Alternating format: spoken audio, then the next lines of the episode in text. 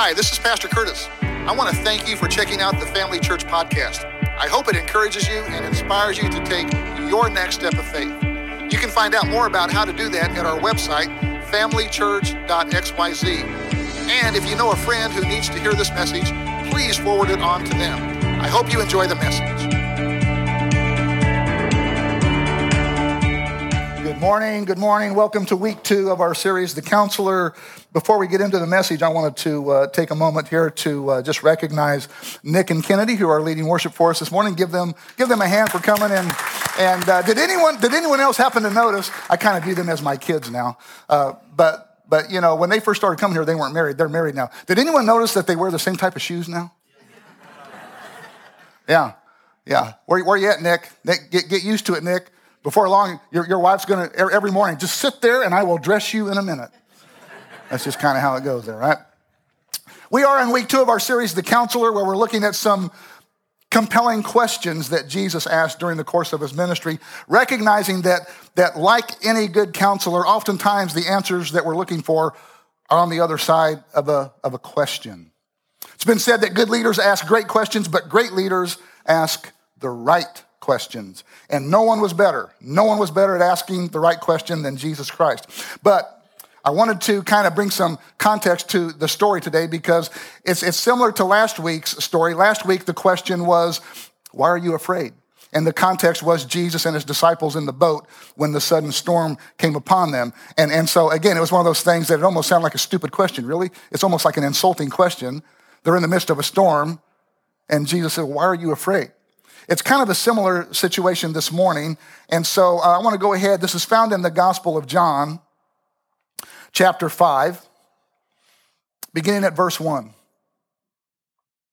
Sometime later, Jesus went up to Jerusalem for one of the Jewish festivals.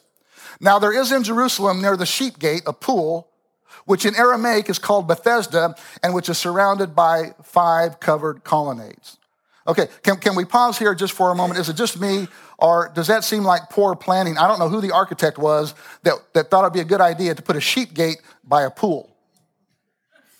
Am I the only one that thinks that's kind of odd? I, I think I'm going to take a hard pass on going anywhere near, near that pool, right? Now, we, we, we, don't know, we don't know exactly what the situation was, but we do know this. We know that this wasn't just a regular pool. John tells us in the very next verse that this pool of water was special, or they thought to have special uh, uh, uh, uh, remedies in it. In verse 3, John 5, verse 3, here a number of disabled people used to lie the blind, the lame, the paralyzed. And from time to time, an angel of the Lord would come down and stir up the waters. And the first one into the pool after each such disturbance would be cured of whatever disease they had. So every now and then, the, the, water in this pool by the sheep gate would just miraculously begin to, to stir and swell up. And whoever got into the pool first, according to tradition, would be healed. And we're not told how often this happened. You know, they might be waiting hours, it might be days, it might be weeks, it might be months. From the context of the story, we can assume that, you know, sometimes they would be waiting a long, long time. But whenever the waters began to stir, as you can imagine, there was this free for all by all these lame, sick, and crippled, people to try to make it into the pool first. And then in verse 5, John 5, one who was there had been an invalid for 38 years. Everyone say 38 years. Verse 6 When Jesus saw him lying there and learned that he had been in this condition for a long time, he asked him, Do you want to get well? And here's our question Do you want to get well? Sir, the invalid replied, I have no one to help me into the pool when the water is stirred. While I'm trying to get in, someone else goes down ahead of me. Then Jesus said to him, Get up, pick up your mat, and walk. At once the man was cured. He picked up his mat and walked. The day on which this took place was the Sabbath, which kind of is for another sermon. But do you want to get well? That's our question this morning. Do you want to get well? Now, on the surface, that seems like an insulting question to someone who's been crippled, an invalid for 38 years, doesn't it? Doesn't that sound like an insulting question? That's like, that's like asking the beggar at that busy intersection up in the city holding the cardboard sign. That's like asking them, hey, you want a $100 bill? That's like asking the, the, the starving person, hey, you want to go to Golden Corral? That's like uh, my wife asking me, hey, you want to fool around?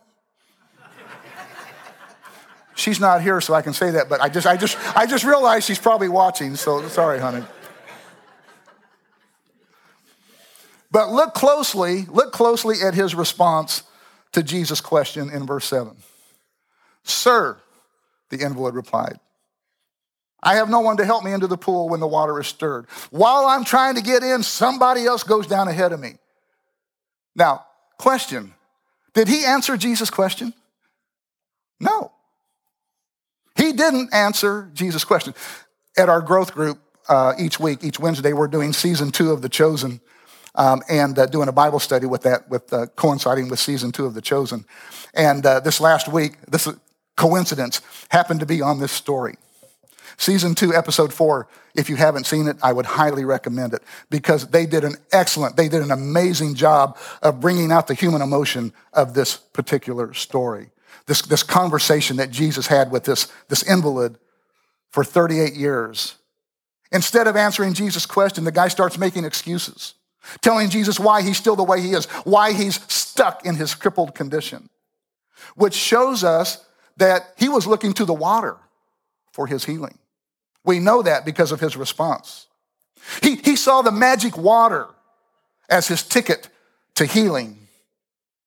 And Jesus was trying to get him to look to him. Verse 8, John chapter 5. Then Jesus said to him, Get up, pick up your mat, and walk. Verse 9, at once, at once, the man was cured. He picked up his mat and walked.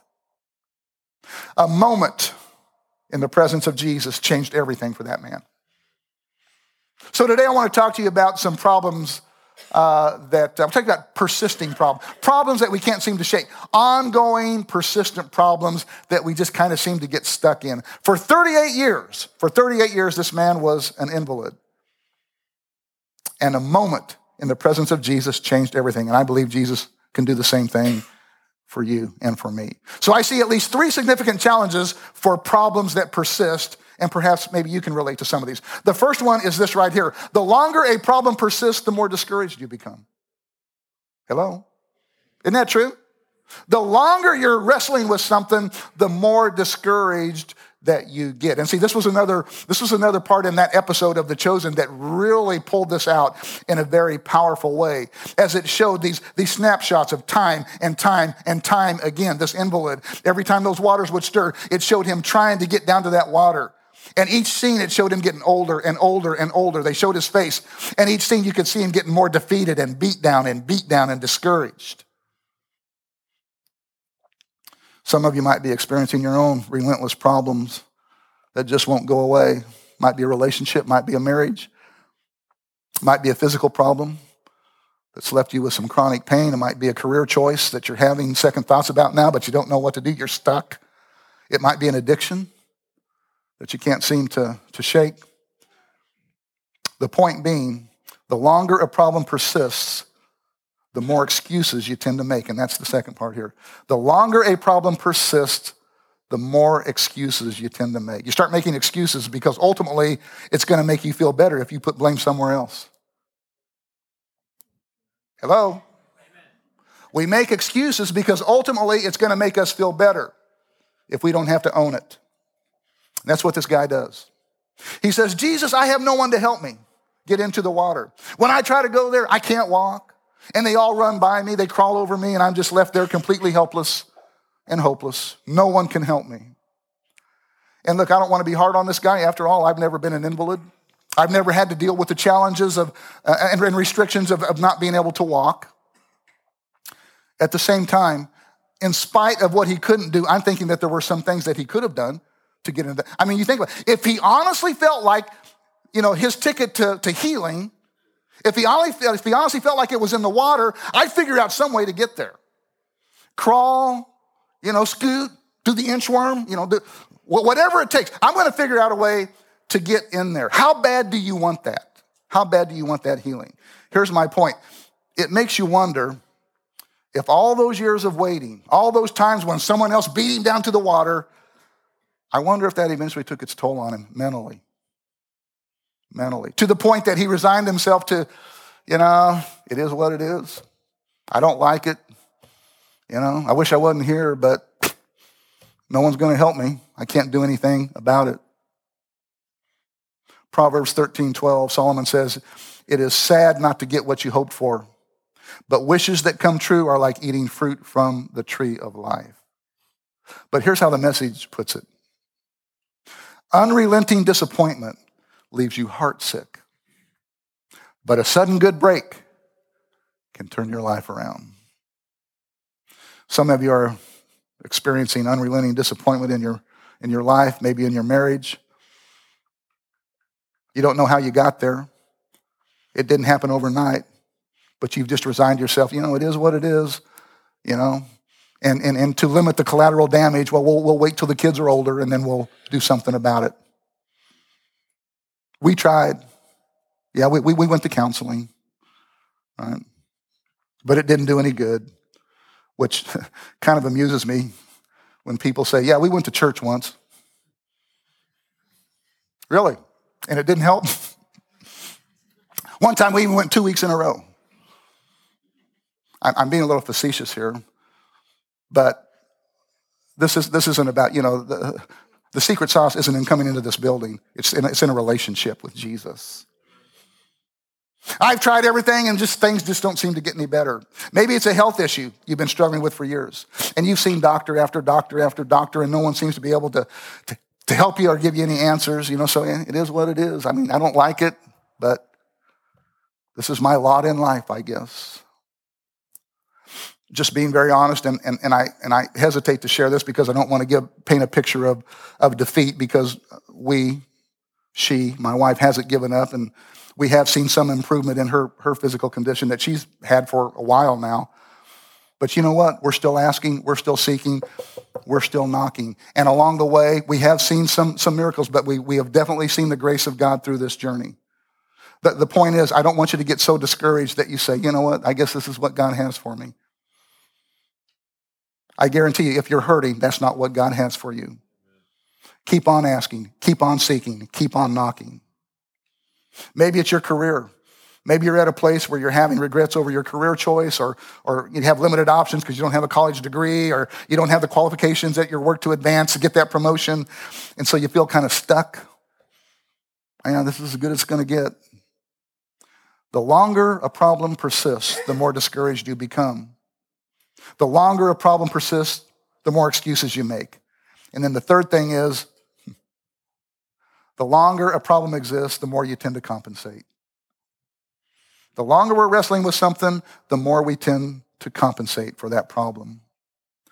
this past Wednesday morning, we, we have, uh, the, the, guys have a Bible study uh, every uh, Wednesday morning. Uh, lately, we've been going through the book of Revelation, so you know we're, we're going to be really dangerous by the time we finish that Bible study. But anyway, um, after, after our, our study this past week, I was talking to Monty, Monty Rogers, and, and uh, if you don't know Monty, Monty and his wife Angie have been coming to Family Church for, for a while now. Monty grew up in, in Iola, Kansas, and being a person of color, Monty said he never really had a lot of confidence and assurance growing up in that rural Kansas small town. In fact, he said there were times he felt, he really did feel less than, than others. So to compensate, so to compensate, he, he said he went almost to the opposite extreme. He said he just became very arrogant uh, even, even cocky. That was the word. He said he even became cocky throughout his middle and high school uh, years. But because he was going to church at the time, because he said his mom, his mom and dad dragged him to church, you know, so, but he, he was still going to church. And because he was going to church, so he knew that this was a mask. He knew that wasn't who he really was. He knew that cockiness and arrogance, that that was, that that was a front. But as he continued to carry that from, from his uh, middle and high school years into adulthood, he, he continued to compensate for that, those feelings of inadequacy by that arrogant attitude. So much so that after he attained a great level of financial success, he attributed that success to him. Look what I did. You know, look, this is my business savvy. You know, this is my own doing. This is my own networking. But for Monty, you know, he, he said that the, the thing that kind of started triggering the, this question, the, the, the time when he heard the question from Jesus, do you want to be well? Was when his marriage fell apart and he went through a divorce. Because he said that's when he first started to see the large picture of life and where God might fit into his success story, his story, period, but especially his success story. Through divinely orchestrated events, God brought Angie into his life and they got married, and then God brought them here. And Monty will tell you, and you should ask him this because he loves telling this story, but Monty will tell you that once he surrendered his heart and his life to Jesus, and he got this eternal perspective on his success and how God blessed him so that he could be a blessing to others. And, and today, Monty and Angie are some of the best givers to Family Church. But the really cool thing is, to this day, Monty still tells me that, that he gets more satisfaction, more fulfillment out of coming and serving at Family Church than he gives back to the church. He still feels like I can't give enough, and which surprised me because I know how much he gives. But he said, No, no, no, I, I still feel like I can't give enough. In fact, he said of all the businesses he's bought and sold and all the positions that he's held in, in, in, the business world, he said, you'll, you'll love this. He said the one that he's loved the most is the job that he does here every Sunday morning, standing out there, hugging your neck, smiling at you, and greeting you. Isn't that amazing? Isn't that amazing? In fact, he said he's on a mission to replace Kyle. he wants to take Kyle's position. But he's got to work on his names because he can't remember names. And of course, Kyle's the king of remembering names. But for some of you, your compensation isn't for a low self esteem. Your compensation is for something more life controlling. Statistics tell us that even among this relatively small group of people this morning, that there are some here who are struggling with pornography. And you tell yourself it doesn't really matter that much. And, and you know, you've, you've learned to erase the traps to pick up the breadcrumbs so no one can, can track you and follow you, right? In fact, you've gotten really good at not getting caught. And besides, it's not hurting anyone. At least that's what you tell yourself. It's not hurting anyone. Can I tell you, you're just compensating? Because here's the truth porn does hurt.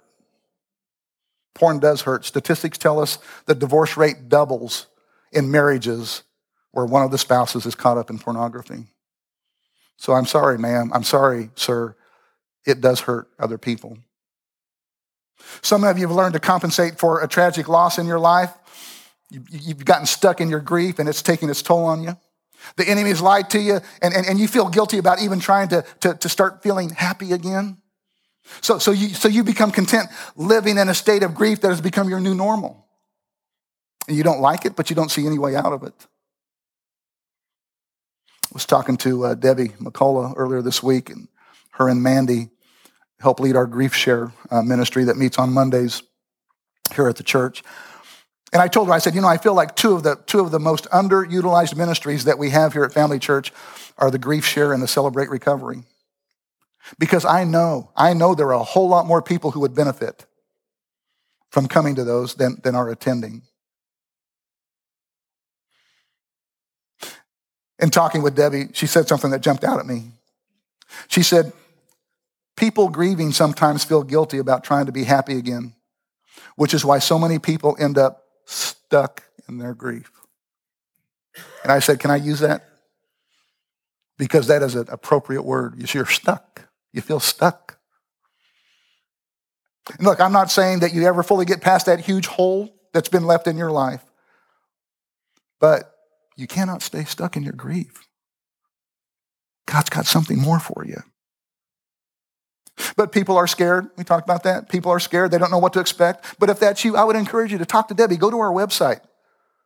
Look it up and kind of talk about what they do.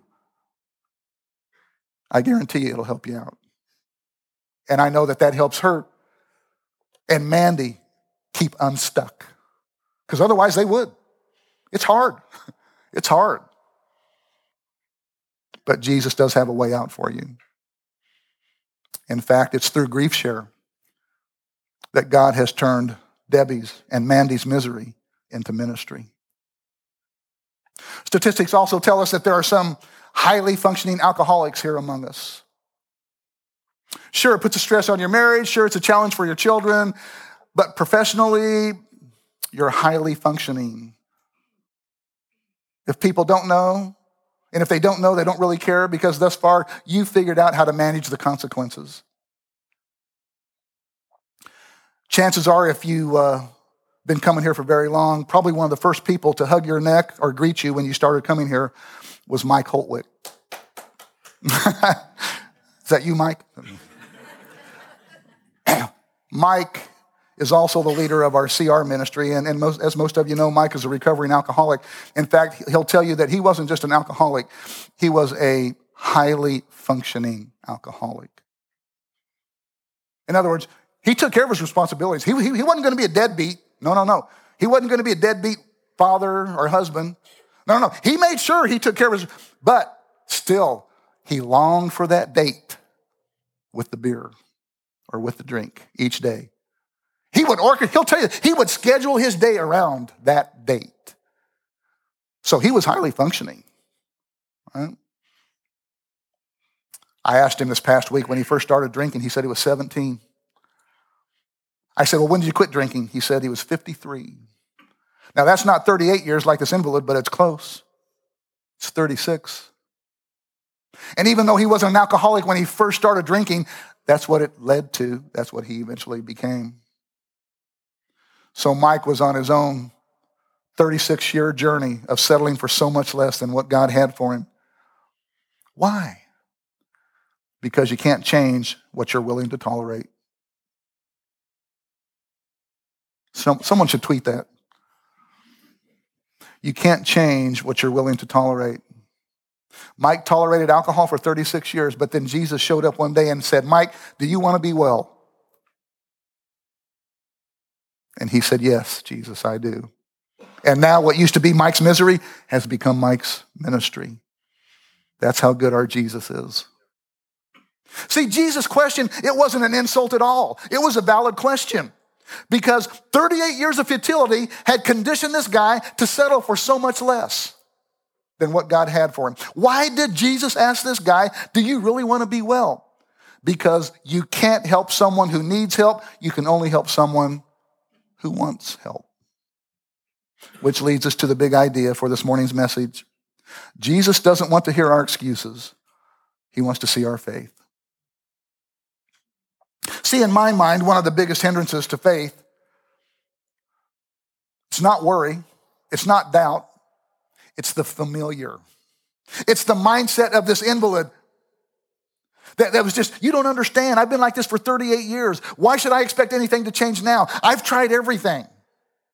I mean, I don't like it, but I've learned to get by. I've learned to compensate. Can I tell you, dear ones, Jesus didn't die for you so you could just get by. He has so much more for you. So much more for you. If years of frustration and disappointment have you stuck at a place of hopelessness and futility, you need to know that you don't have to stay there. The problem isn't on God's end. Until your desire becomes bigger than your disability, then you're never going to experience that abundant life. Until your desire becomes greater than your disability, you'll never be able to walk into that abundant life and healing that Jesus offers you. Need to think about that. Do you really want to get out of debt? Then do something. Get a plan. Go to Dave Ramsey Financial Peace University that we've offered. Do you really want to lose weight? Then do something. Start exercising, right? Start eating better. Quit eating that bowl of Bluebell ice cream a half hour before you go to bed every night. Do you really want a better job? Put a resume together. Start sending feelers out. Do you really want to be set free from an addiction? Do something about it. Start, start, start attending a CR class. Which brings us back to our question Do you really want to be well? Because you can't help someone who just needs help. You can only help someone who wants help. And you can't change what you're willing to tolerate. And until your desire becomes bigger than your disability, then you're not going to find healing. So Jesus asked a question Do you want to be well? The guy answered, I have no one to help me out. And when, in, in the, the chosen episode, this is really the powerful part. Jesus says, I didn't ask you that. I didn't ask you about, you know, who's not helping you. No, no, no. And, and that's the powerful part of it. And I never saw this story in that light before this tough love of Jesus. But that's exactly what this guy needed. Where's that? Great leaders ask the right questions. And Jesus looks at this guy, says, Get up, pick up your mat, and walk. And Jesus miraculously heals the guy. But I want you to note three things real quick. Number one, the sick guy didn't even ask to be healed, did he? He didn't ask to be healed. Think about that. Jesus did for this guy what this guy didn't even ask Jesus to do. See, when you get close to Jesus, and here's the point when you get close to Jesus, he'll do things for you that you didn't even ask him to. The guy didn't even ask to be healed. Number two, he did nothing to earn it or deserve it. This guy did nothing to earn or deserve this healing. Jesus didn't heal this man because he was good. Jesus healed the man because Jesus was good. It's called grace. It's called grace. And number three, the healing didn't happen in the way that he thought it would. See, in this guy's mind, his healing was going to come through that pool of water. If I can just get in the water, I'll be healed. But that's not how the healing came. Some of you have been searching for healing in a certain particular way or in a certain category. Maybe because God did it that way before, or you saw God do that with, with someone else. And so in your mind, you're thinking that's how it's going to come. Be careful. Be careful. Because if you're so locked in on thinking that your healing or provision is going to come a certain way, if, it, if God wants to do it a different way, you're not going to see it when it comes. You're not going to see it. And don't, don't forget who we're talking about here. Let's allow God to be God. We're talking about God, the big guy, the one who has Genesis chapter 1 on his resume, the one who spoke and everything came in. That's who we're talking about here. So, people, he can do whatever he wants, however he wants. So, allow God to be God in those situations. I don't know who needs to hear this, but someone needs to know that sometimes God does things in ways we never expected. So we need to allow God to be God. It's like the person who's in financial trouble kept buying lottery tickets. As your pastor, I can't believe I need to say this, but can I tell you that your, your, your financial windfall is probably not going to come through the lottery? But if it does, don't forget the 10% tithe on that. or that, like the person who wanted to lose weight. So they enrolled in Nutrisystems because, after all, it says you can eat anything, right? So, you know, they were on a plan to, uh, to lose 25 pounds, right? And six weeks later, they only had 32 more to go.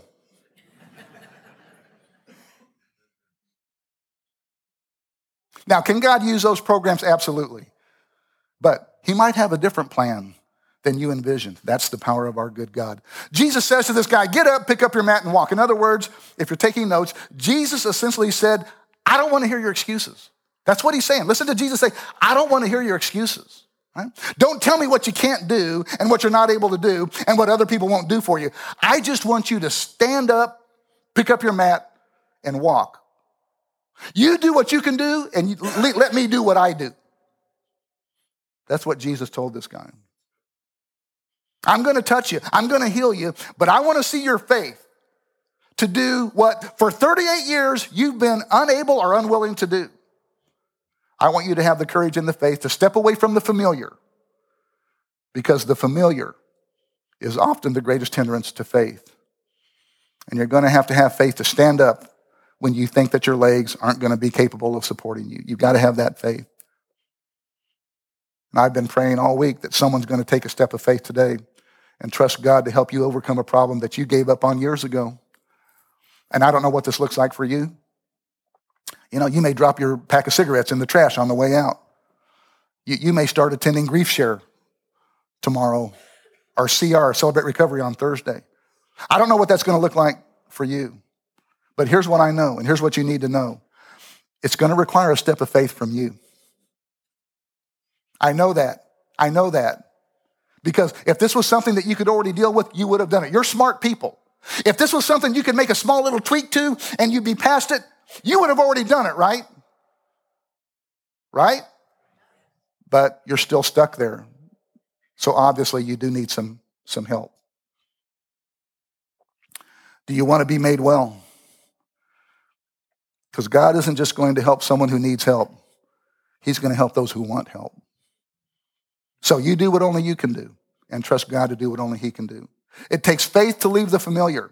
He wants to help, but you cannot change. Listen to me, dear ones. You cannot change what you're willing to tolerate. Amen. Bow your heads. Let me pray for you. Father, I pray that the power of your Holy Spirit, that same power that you used to heal that invalid, years ago would, would, would set people free this morning. God, I pray that by your power that you would do miracles just like you did in Monty's life and in Mike's life and in so many other people gathered here this morning in our lives, Father. People who are just willing to take that step of faith and trust you. God, we know that you're going to do a work, but we also know that you don't want to hear our excuses. You want to see our faith. And so I pray, God, that we would take appropriate steps of faith as you lead us, and that you would be pleased by our faith and honor our faith, and that hope would be restored and healing would begin.